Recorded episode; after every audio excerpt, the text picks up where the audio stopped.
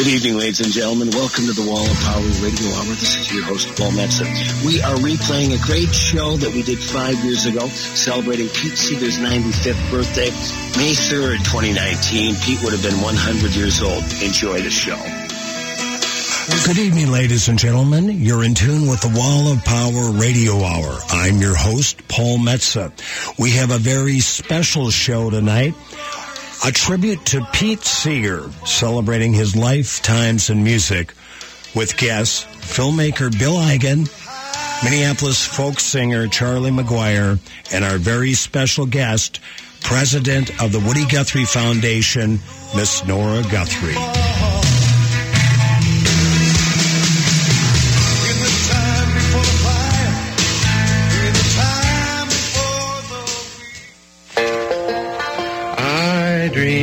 I saw Joe Hill last night, alive as you and me. Says I, but Joe, you're ten years dead. I never died, says he. I never died, says he. In Salt Lake, Joe, by God, says I, am standing by my bed. They framed you says Joe, but I ain't dead. Says Joe, but I ain't dead. The copper bosses shot you, Joe. They killed you, Joe, says I. Takes more than guns to kill a man, says Joe, I didn't die. Says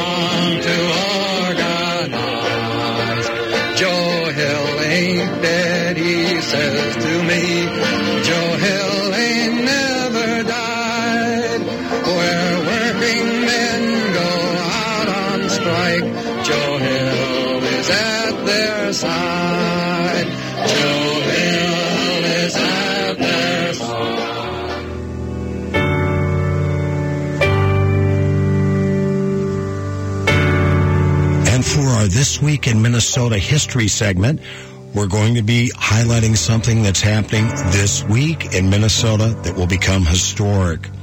It's a state of Minnesota proclamation for Pete Seeger. It goes like this.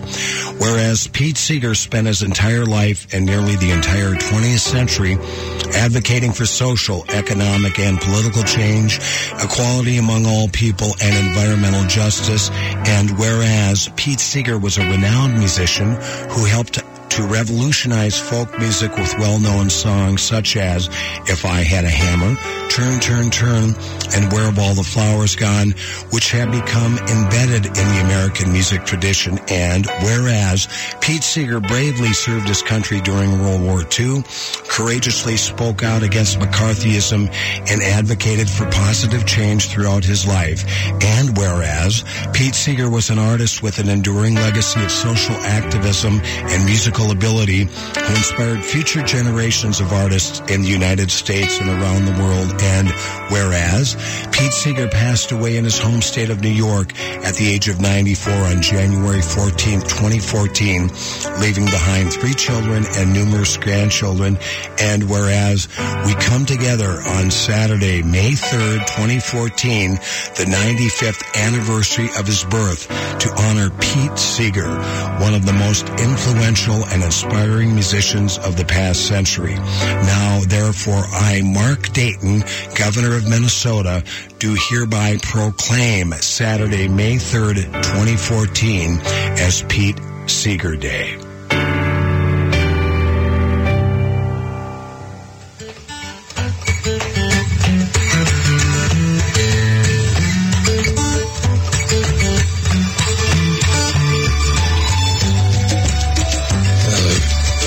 Father said the truth is a rabbit in a bramble patch. And all you can do is circle around it and point and say it's somewhere in there. If you can't put your hand on it and touch it, you can't put your hand on that furry, quivering body. All you can do is say it's somewhere in there.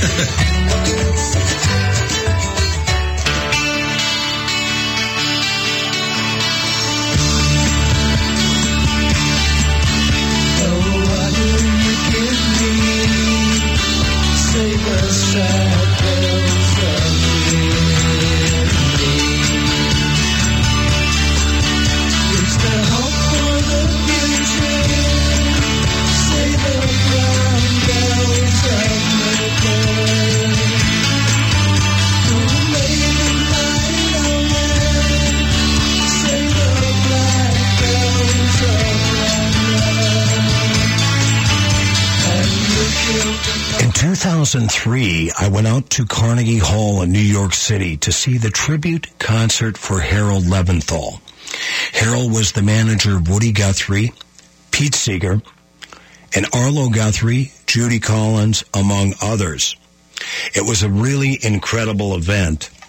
The musical acts featured Theodore Bikel, Leon Bibb, The Weavers, Peter, Paul, and Mary, and Arlo Guthrie. After the show, I went backstage and I ran into a couple of guys I knew from Minneapolis. Concert promoter Randy Levy and filmmaker Bill Eigen.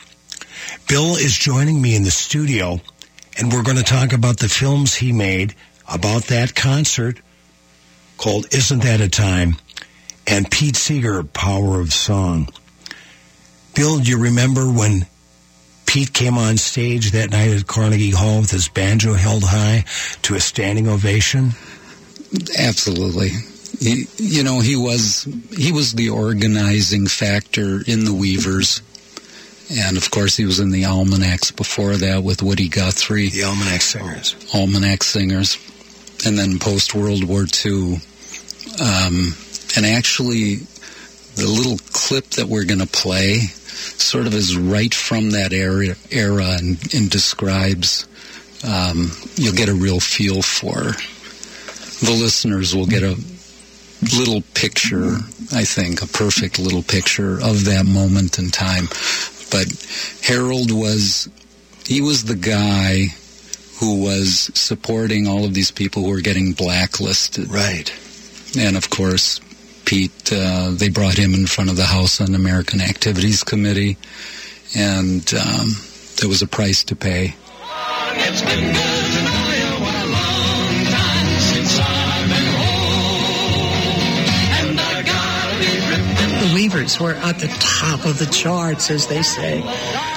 Our music being played all over, even covered by people. The Weavers were offered a weekly television show, Coast to Coast, sponsored by Van Camp's Pork and Beans. However, that very week, a little group of blacklisters came out with a blast against us. And Van Camp's Beans did not sign the contract. And as we were then called evil commies, our records were not no longer played because the disc jockeys were scared. I'm so glad you brought that because I was thinking a lot about that moment and the bravery that took to stand up to Senator Joe McCarthy and the gang. And uh, Pete didn't back down. No, it's uh, he was really quite clever and charming in front of the committee, much to everyone's horror, really, Right. because he was quite brave. And a real American. He was a vet himself. That's right. And uh, in, this, um, a- after this Harold Leventhal film, um, we made another film on Pete, which was really just a biography of Pete. And we covered in depth because I, I didn't know that he was um, he was a soldier in the war, and uh, we have an interesting clip of Johnny Cash in the '60s when Pete was really being threatened. Uh, he was blacklisted already for 17 years, and Johnny Cash allowed himself to be filmed and said, Pete is the greatest American I know. And it was uh, really an amazing supportive moment. So, spending what turned out to be several years, if not a, a little over a decade, with Pete in different projects. What did you really come to know about that man? Well, it, it's interesting that he was consistent. He, he his philosophy wasn't just speak. He lived it to his core. And, you know, he was, of course, a smart guy. He was intellectual. Yeah, I, I thought in a kind of funny way he was a closet intellectual mm-hmm. because, you know, otherwise he was an everyman. He walked the walk. And, uh, you know, what more can you say about somebody? You know, he was, he was true to himself.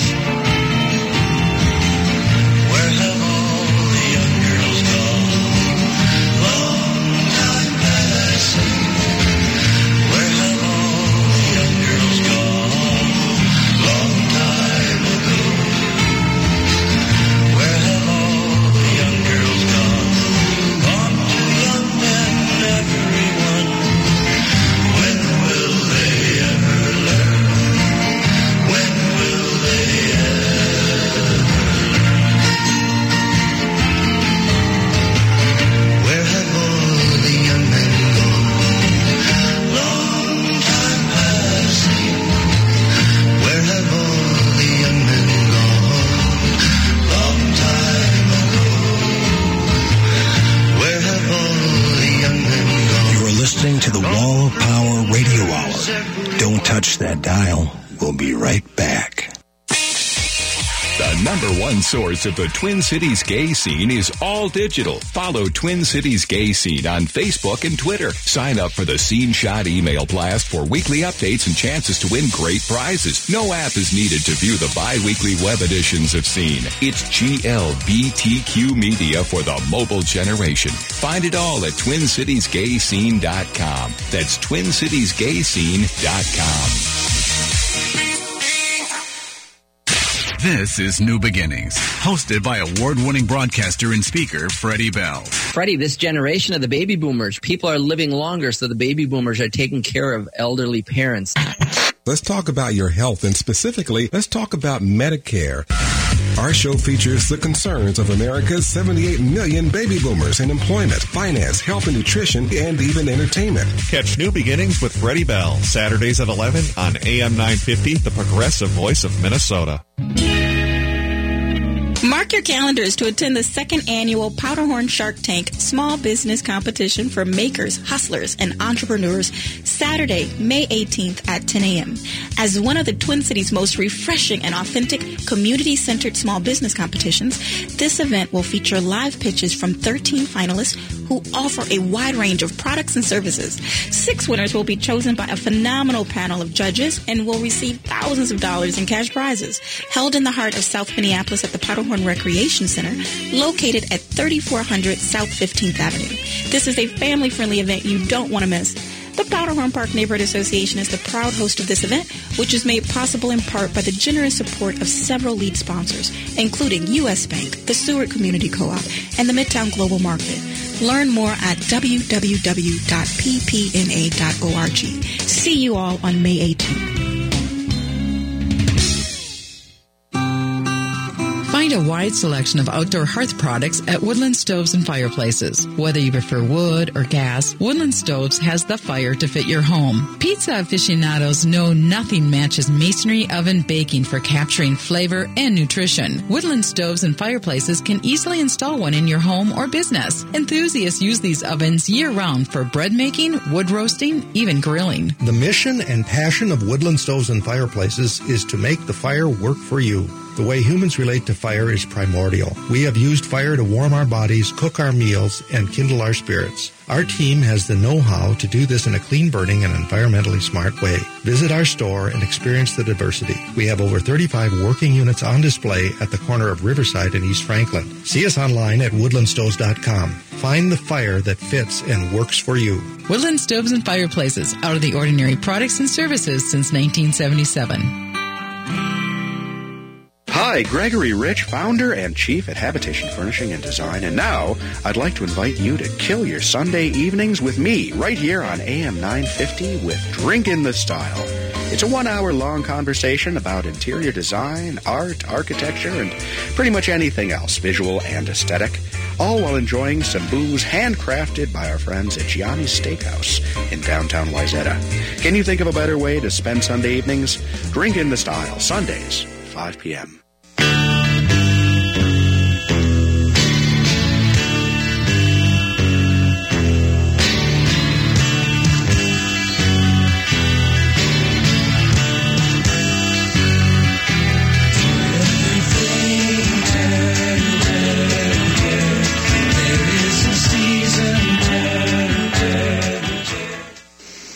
folk musicians all over America, possibly all all over the world under the age of 70 have probably been influenced to some degree by Pete Seeger. Certainly the Twin Cities folk community uh, it represents that and there's nobody that represents the folk community that's been influenced by Pete Seeger more than my next guest, my friend Charlie McGuire.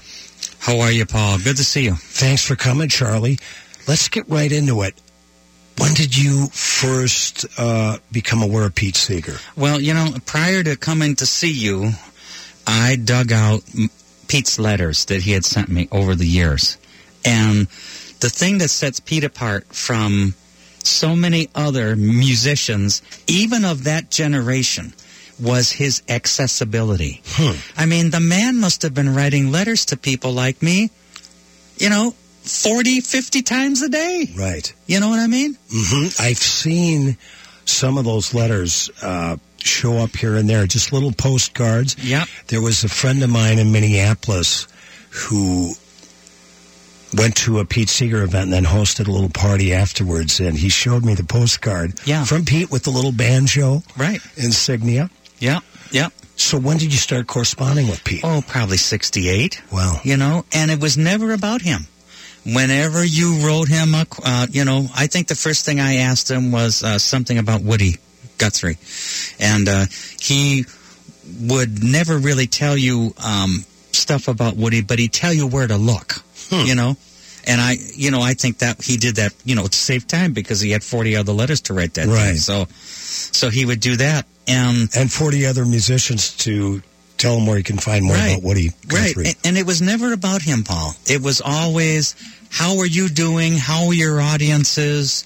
Keep up the good work. You know, it, it was all that. He wasn't growing his own reputation. That kind of grew on his own. He was growing ours. Yeah.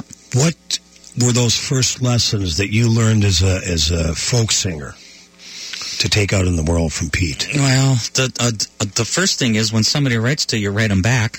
Okay. Uh, the second thing is is treat your audiences with with with respect and have fun on the stage. And uh, the third thing is is be who you are off the stage as you are on stage. And I think that was Pete. And always have the audience sing along with you at some point. you you can't lose if they're singing with you. I mean, I mean they can't leave if they're singing with you, Paul. Well, I, although I don't think that's that's why uh, uh, why Pete did it. No, who knows? But um, so, when did you meet him in person for the first time? Um, the first time, though, was many, many years later. Um, when I was uh, invited by him to go to the Croton Point Festival. I think that was, oh, that had to be um, late, mid, eight, late 80s or early 90s. And uh, at that time, there were a bunch of us in town. We were doing trick roping. Sean Blackburn, who you knew for many Pop years, Wagner. Pop. I taught Pop how to rope, and Sean taught me how to rope. And now Pop is better than me, but that's another show. and I said to Pete, he said, "Well, what else can you do besides play?" I said, "Well, I can do these cowboy rope tricks." He says, "All right, you're hired. Come on in," because you know he loved to have that kind of stuff. Right. You know, he was the guy that was always having um, people who did uh, track laying, you know, uh, line uh, line and track, you know, those guys who did it by hand um, on the on the Capitol Mall at the Smithsonian. I mean, he loved that kind of stuff. When was the first time you actually heard Pete perform in concert? Oh, had to be on TV. You know, I think. Um, I remember seeing him on the Smothers Brothers when they did Waist Deep in the Big Muddy. Um, I think I was talking to him by then. And that was the, during the height of the Vietnam War. Right. Yep. It was back in 1942. I was a member of a good platoon. We were on maneuvers in Louisiana one night by the light of the moon. The captain told us to ford a river. That's how it all begun. We were knee deep in the big muddy. The big fool says to push on.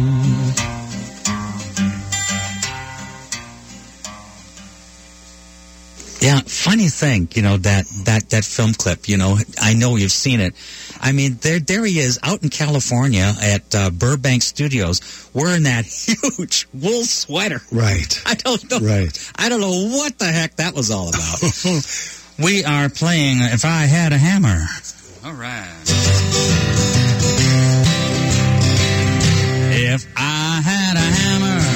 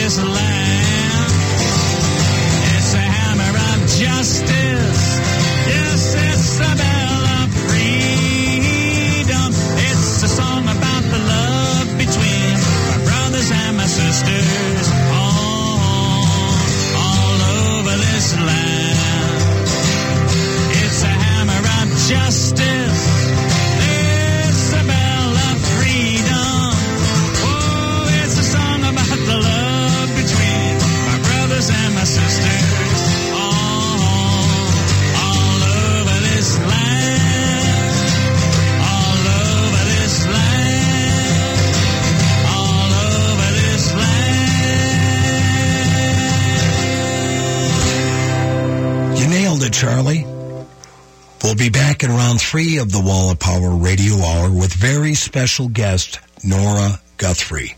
Dad, don't you have a delusional My Dad is radio host Matt McNeil opening line for this ad? I'll let you speak from your heart this time, son. Sure. I drive a Rudy Luther Toyota Sienna. It handles great. Even during nasty weather, and it carries all my stuff. I play baseball, and the Sienna has room for half the team and all our gear. The Sienna is great. Having another driver in the family is a stress reliever, but knowing he's driving himself, his sisters, and his friends in a reliable and safe Toyota Sienna is peace of mind. Thanks, Rudy Luther Toyota, 394 and 169 in Golden Valley. Seward Co-op, serving the community for nearly 45 years, invites you to shop their two convenient locations, both offering the strong commitment to local producers and healthy foods you've come to expect. Seward focuses on locally grown and raised products, fair trade, and environmental sustainability. Shop their selection of meats, artisan cheeses, and house-made baked goods. Find Seward at 2823 East Franklin Avenue or the Friendship Store on 38th Street and 3rd Avenue in Minneapolis. More at seward.coop. This is Ellie Krug from Ellie 2.0 Radio on Mondays from 7 to 8 a.m. Many listeners know that I founded Human Inspiration Works LLC, which trains on human inclusivity and on how to be welcoming to diverse humans. Today, organizations of all sizes find that they need to train team members on diversity and inclusion. I can do that. Many say that my trainings change the way they see the world.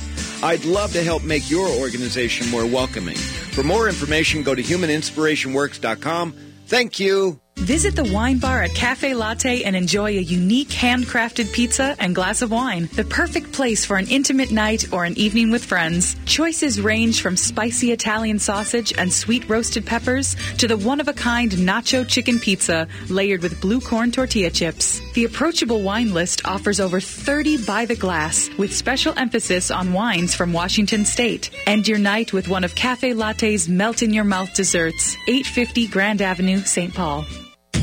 Native Roots Radio is proud to announce we've added an extra hour. Yeah, Chuchke, one hour goes by too fast. That's right, Uncle Curtis. I'll have extra time to share important information about our secret animals. And report national and native news from all over the country and Canada. This new hour is sponsored by Robbins Kaplan LLP, dedicated to redefining excellence for high stakes litigation representation in Indian country. We are awake.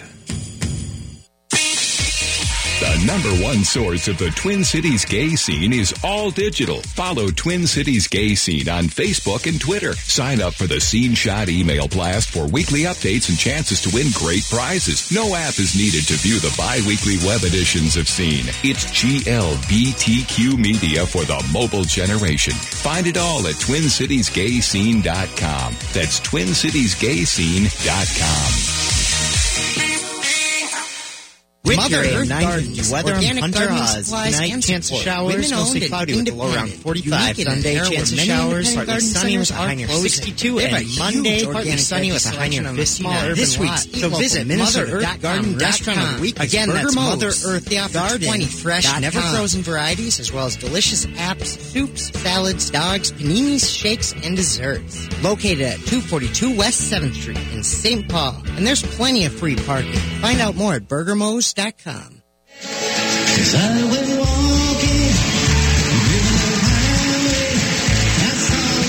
Good evening, ladies and gentlemen. Welcome to the Wall of Power Radio. This is your host, Paul Metsa.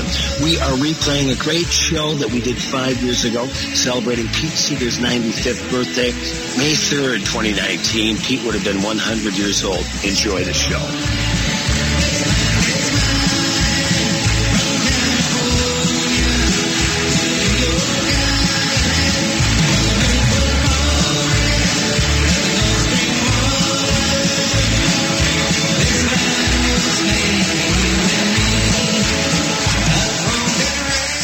Back with the Wall of Power Radio Hour.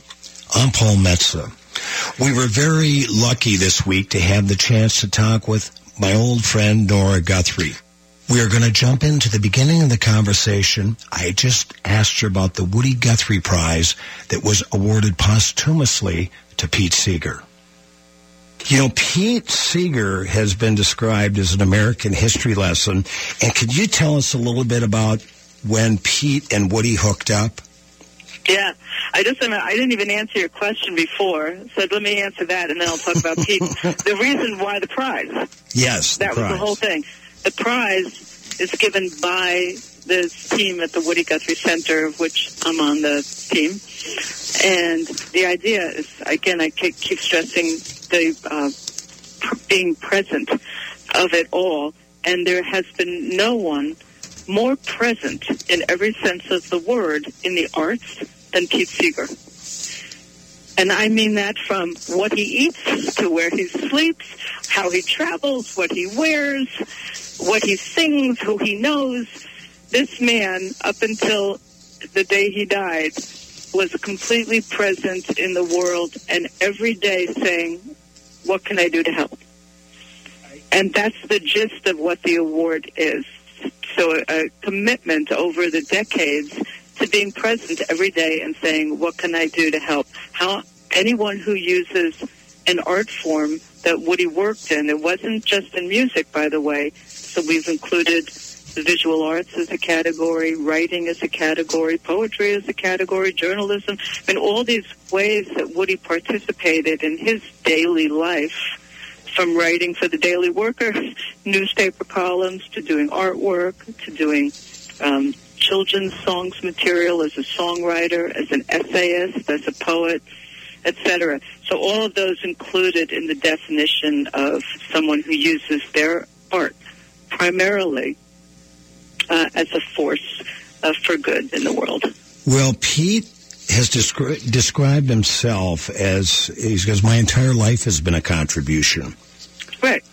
And if you look at the one thing that Pete had his entire life was consistency. He never wavered in his beliefs or what he stood for. Yeah, but his consistency was so complex. That's the that's the other thing. Like he existed on so many different levels in so many different ways simultaneously. He's like a juggler of consist. You know what I mean? It's like I was looking at his uh, a day book of his, like a, just a you know schedule book of his the other day, and side by side of where he's going, it'll say, uh, okay, Smothers Brothers show one day, but that night, uh, Soup Kitchen in, Right. in Cleveland. You know, like one next to the next, Mhm. and well, everything is included. And then the next day, uh, walk down to Battery Park picket line in the morning, and then in the afternoon, Columbia Records recording, and then in the evening, benefit for children. Right. So, it, like most of us, when we think of consistency, we tend to visualize a very narrow vision, and that's okay. Like, I am this, and this is what I do. But Pete was all over the place consistent. Right. Every day he was at a picket line. Every day he was making a record. Every day he was doing a concert. Every day he was traveling somewhere. And that's what boggles my mind when I look, uh, you know, when I when you just look at his daily life. How was he able to keep such a wide vision? And you get life? the you get the feeling that all those things were equal, whether it was playing for Exactly. Soup, Soup Kitchen or on the Smothers Brothers. Exactly. That's what blows your mind. And, you know, you're turning the page and it's like Johnny Cash show. And then right under that, take Tina to the doctor, to the dentist. And then right under that is, um, you know, write a song for, um, Paul Robeson. Right, right. like it's all equal and um ones that like we we tend to think and we tend to quote unquote climb the ladder in society of success which means if you're a great actor you don't have to do other things Mm-hmm. or if you're a famous songwriter well you don't really have to do other things you know Right. kind of narrow our expectations from ourselves of what's uh, prioritizing things and exactly what you said like they're all equal in pete's daybook and it just blows my mind to see that. I could never never be like that. And he naturally was like that and that's the difference. Like you look up to him not as a not really as an icon but you look up and go like a teacher like how can i do that how do you do that how can i do that because i can't i don't know about you guys but uh, it's really hard to have a 360 degree vision Right. all the time. you know? Well, and he had for almost 70 years uh, just a wonderful partner, Toshi Seeger. Mm. Yeah. What can you tell us about Toshi? I had the pleasure of meeting her once. She was just lovely, and you could tell Pete just absolutely adored her. Pete absolutely listened to her. Yeah. Well, there you go. he had no choice. He had to adore her, right? Absolutely, Yeah. because all those entries in his daily in his book, Toshi made sure he did them. Mm-hmm. um, you know, uh, that she was the strength. You know, I was going to say she was the hub of their family world, of their center that allowed him. Uh, you know, like if you sit on a stool that goes round and around and around, like at a soda fountain, you Mhm. know, those old stools. Sure. She was the feet on the stools that allowed him to go round and around and around and around without falling over. You know, she she was the she had the roots in the in their whole family, and um, in his many of his decisions, she was a brilliant woman. She wasn't just the hub of the home. She was absolutely a brilliant woman and introduced Pete to most of the ideas that we now associate with Pete. Even things like boycotts. Mm-hmm. Toshi was much more political much earlier in a way than Pete was. He was a little bit of a latecomer, actually, uh, to a lot of the political stuff that now we associate with him. And I remember, you know, Toshi would say, "Oh, I I told him that. I gave him those leaflets. He didn't know anything about it."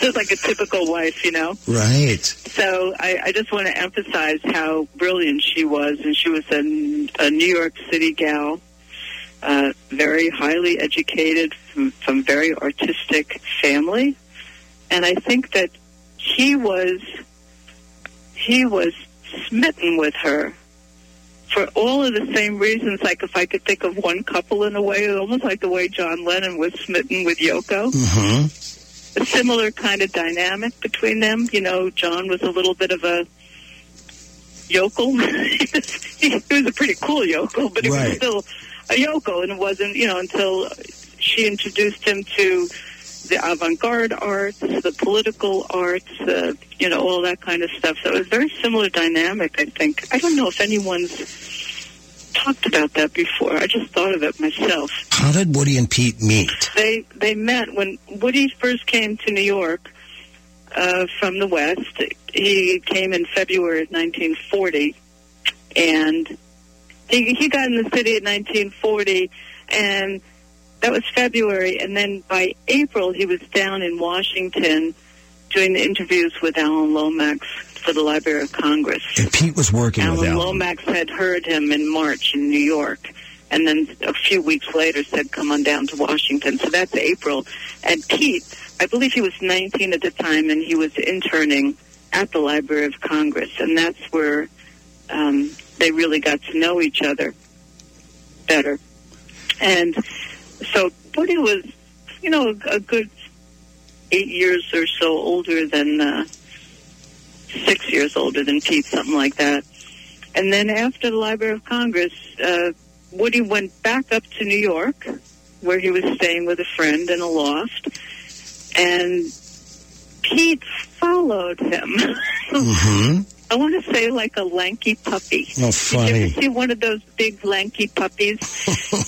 Pete just kind of fell in love with with Woody was intrigued by him, and intrigued by the fact that Pete could follow along. Woody would play all of his songs, and Pete could very easily back him up and follow along. And Woody said, "Well, come on up and stay with me in New York," and that's kind of what happened. And if they right away they worked on a songbook together um, called "Hard Hitting Songs for Hard Hit People," and that's where their real relationship was forged. So that's how they met. And then right after they finished working on the songbook, it was about June, and uh, during those years, Woody was still hitchhiking and traveling around. Pete kind of got the bug in him that he might like to be a folk singer, Right. like that, you know. Let's hit the road, with- Jack. Yeah, right. So he didn't. Pete, Pete was a Harvard guy. He didn't really know how to hit the road. Right, right. So Woody was hitting the road, and Pete tagged along. And they were out for a couple of weeks together, traveling around the country. And by the time they got back, Pete went and told his parents, who were also kind of smart, uh, Harvard-styled people, uh, that he decided that he was going to leave Harvard and be a folk singer. Oh, they were impressed with that, weren't they? Yeah, they were awfully impressed. Yeah, and uh, and he figured. He told his parents. He said, "I'll never starve," because Woody showed him that you could always play music for someplace to sleep and something to eat, and that's all you really needed in life. And that was the big beginning of Pete Seeger's career.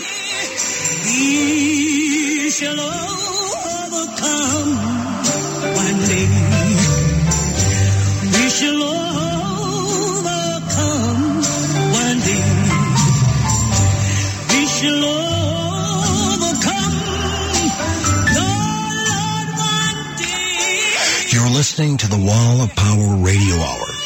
We're going to continue the conversation with Nora Guthrie in the next segment and find out what was her favorite Pete Seeger tune and then hear a very rare recording of Pete Seeger, John Wesley Harding, and myself, Paul Metsa, at an impromptu backstage jam on the afternoon of the Woody Guthrie tribute concert in Cleveland, Ohio, September 29th, 1996.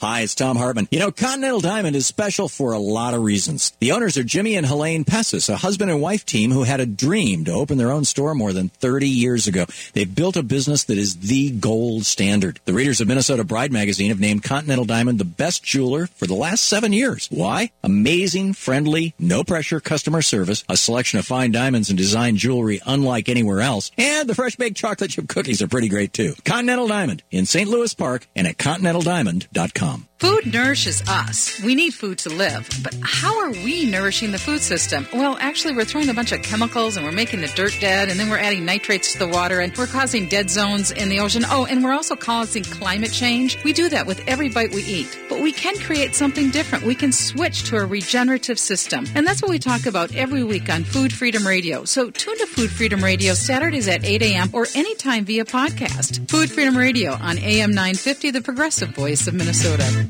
Visit the wine bar at Cafe Latte and enjoy a unique handcrafted pizza and glass of wine. The perfect place for an intimate night or an evening with friends. Choices range from spicy Italian sausage and sweet roasted peppers to the one of a kind nacho chicken pizza layered with blue corn tortilla chips. The approachable wine list offers over 30 by the glass with special emphasis on wines from Washington State. End your night with one of Cafe Latte's melt in your mouth desserts. 850 Grand Avenue, St. Paul.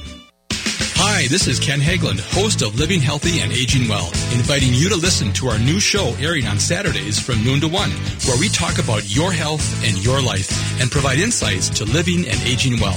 Each week, we provide answers to important questions regarding health care, elder care, end of life care, and caregiver support to help you and your loved ones plan for the future and enjoy your highest quality of life today. Please join us every Saturday from noon to 1 for Living Healthy and Aging Well. This is Gregory Rich, founder of Habitation Furnishing and Design and host of Drink in the Style every Sunday at 5 p.m. You know, I'm often asked what kind of furniture Habitation offers. Now, I can go two ways with this. I can say something like, Habitation specializes in warm, modern, raw, industrial, and organic contemporary home furnishings. But what does that mean? It means that we have some really cool stuff, and that is the answer that usually goes over better. But cool doesn't mean crazy. And I'm proud to say that everything we offer at Habitation is functional and comfortable. The type of furniture that will allow you to express yourself but still works every day. So there it is. Habitation Furnishing and Design, 4317 Excelsior Boulevard in St. Louis Park. It's the Twin Cities' best furniture and design showroom. Welcome back to the Wall of Power Radio Hour, where we are continuing our conversation with Nora Guthrie. After that, we will hear a rare recording of Pete Seeger, John Wesley Harding, and myself, Paul Metsa, backstage at Severance Hall in Cleveland, Ohio on September 29th, 1996, before the tribute to Woody Guthrie.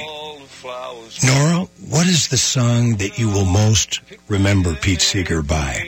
Hobo's Lullaby. I love he always sang it about my dad. Mm. Um, it really expressed his love man to man, his love for Woody was always expressed in Hobo's Lullaby. And you could just feel the tears in Pete's heart every time he sang it. And the last time I saw Pete, just two days before he passed away, I was able to sing that song to him at his bedside and sing Hobo's Lullaby. Just close your eyes, man, and you know, get on that freight, get on that train. Go to sleep, you weary hobo. Let tomorrow come and go. Tonight we're s- sleeping in a nice warm boxcar, safe from all the wind and snow. Yeah, and I wanted to, you know, remind him, or not that he needed reminding, but I wanted to verbalize. I wanted to say out loud. It's for me. It's always been about you and my dad, and Cisco, and all those great guys, and Lead Belly, and Sonny Terry, and Brownie McGhee. They all started out as a bunch of kids together in their twenties in New York. You know, Woody was only twenty-seven when he came to New York. This is the age of my son now. so he seems like a baby to me. you got to remember what it was like when you had your posse, you know, Right. these guys, that's what they were to each other. That was a Pete and posse. Woody and Cisco. They weren't developed, you know, they weren't mature. They weren't adults. They were a bunch of cool kids, you know, and they were side by side. They lived together. They wrote together. They sang together. They traveled together.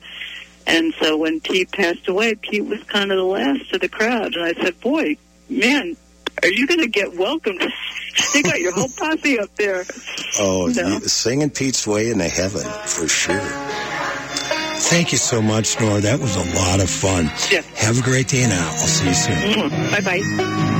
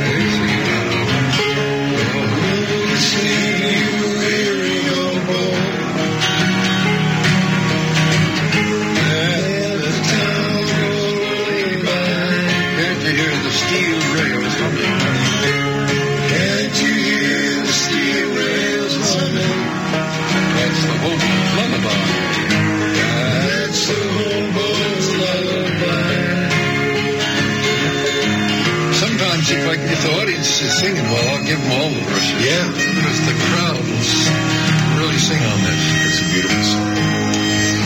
Goebel Reeves was virtually unknown when he died. He died about 10 years ago. He wrote this, was a minor hit, country hit in 1927. Really? Woody would have been 15. But it was one of Woody's favorite songs. And people thought Woody wrote it. Right. Woody never claimed to write it, just sang a lot of Jimmie Rodgers songs and Carter Family songs. He didn't just sing his. Yeah, I heard it on the first uh, one of his. I, I heard it on one of Arlo's records. It's the Willis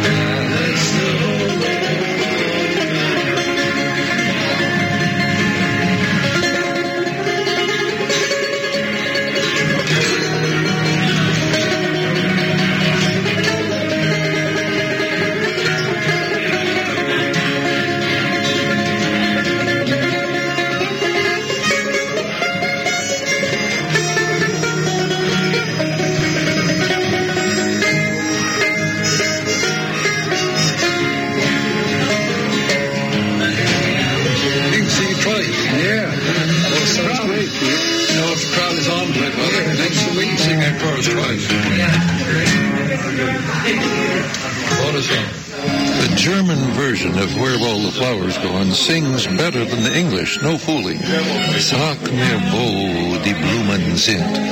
Wo sind sie geblieben? Sag mir, wo die Blumen sind. Das ist geschehen. Sag mir, wo die Blumen sind. Mädchen pflückten sie geschwind.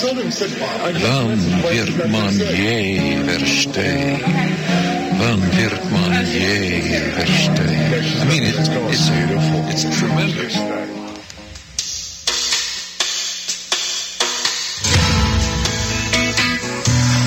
For listening to the Wall of Power Radio Hour. This show was produced by Paul Metsa, engineered by Brad Kanaber.